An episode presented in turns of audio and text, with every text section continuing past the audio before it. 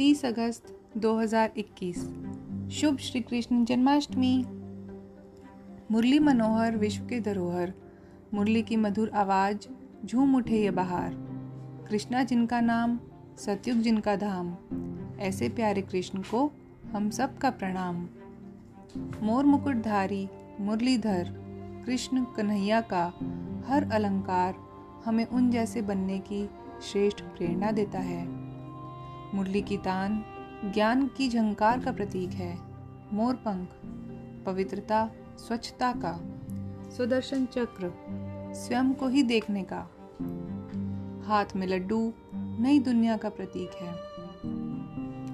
आज के इस शुभ अवसर पर क्यों ना हम भी पवित्रता, स्वच्छता को जीवन में धारण कर स्वयं को परमात्मा द्वारा प्राप्त हुए ज्ञान रत्नों से श्रृंगारें और विश्व को स्वर्ग बनाए।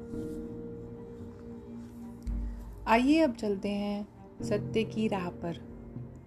दस्तक और आवाज़ तो कानों के लिए होती है।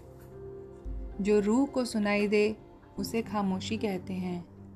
यह जीवन ही सबसे कठिन परीक्षा है, जिसमें बहुत से लोग असफल हो जाते हैं, क्योंकि वे दूसरों की नकल करने की कोशिश करते हैं।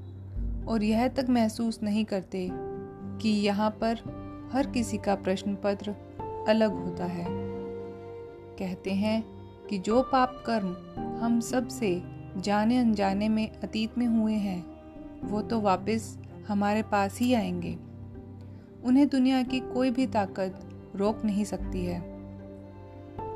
ध्यान रहे कि जब वो पाप कर्म वापस आएँगे तो हम कैसी प्रतिक्रिया करते हैं? यह हमारे हाथ में है।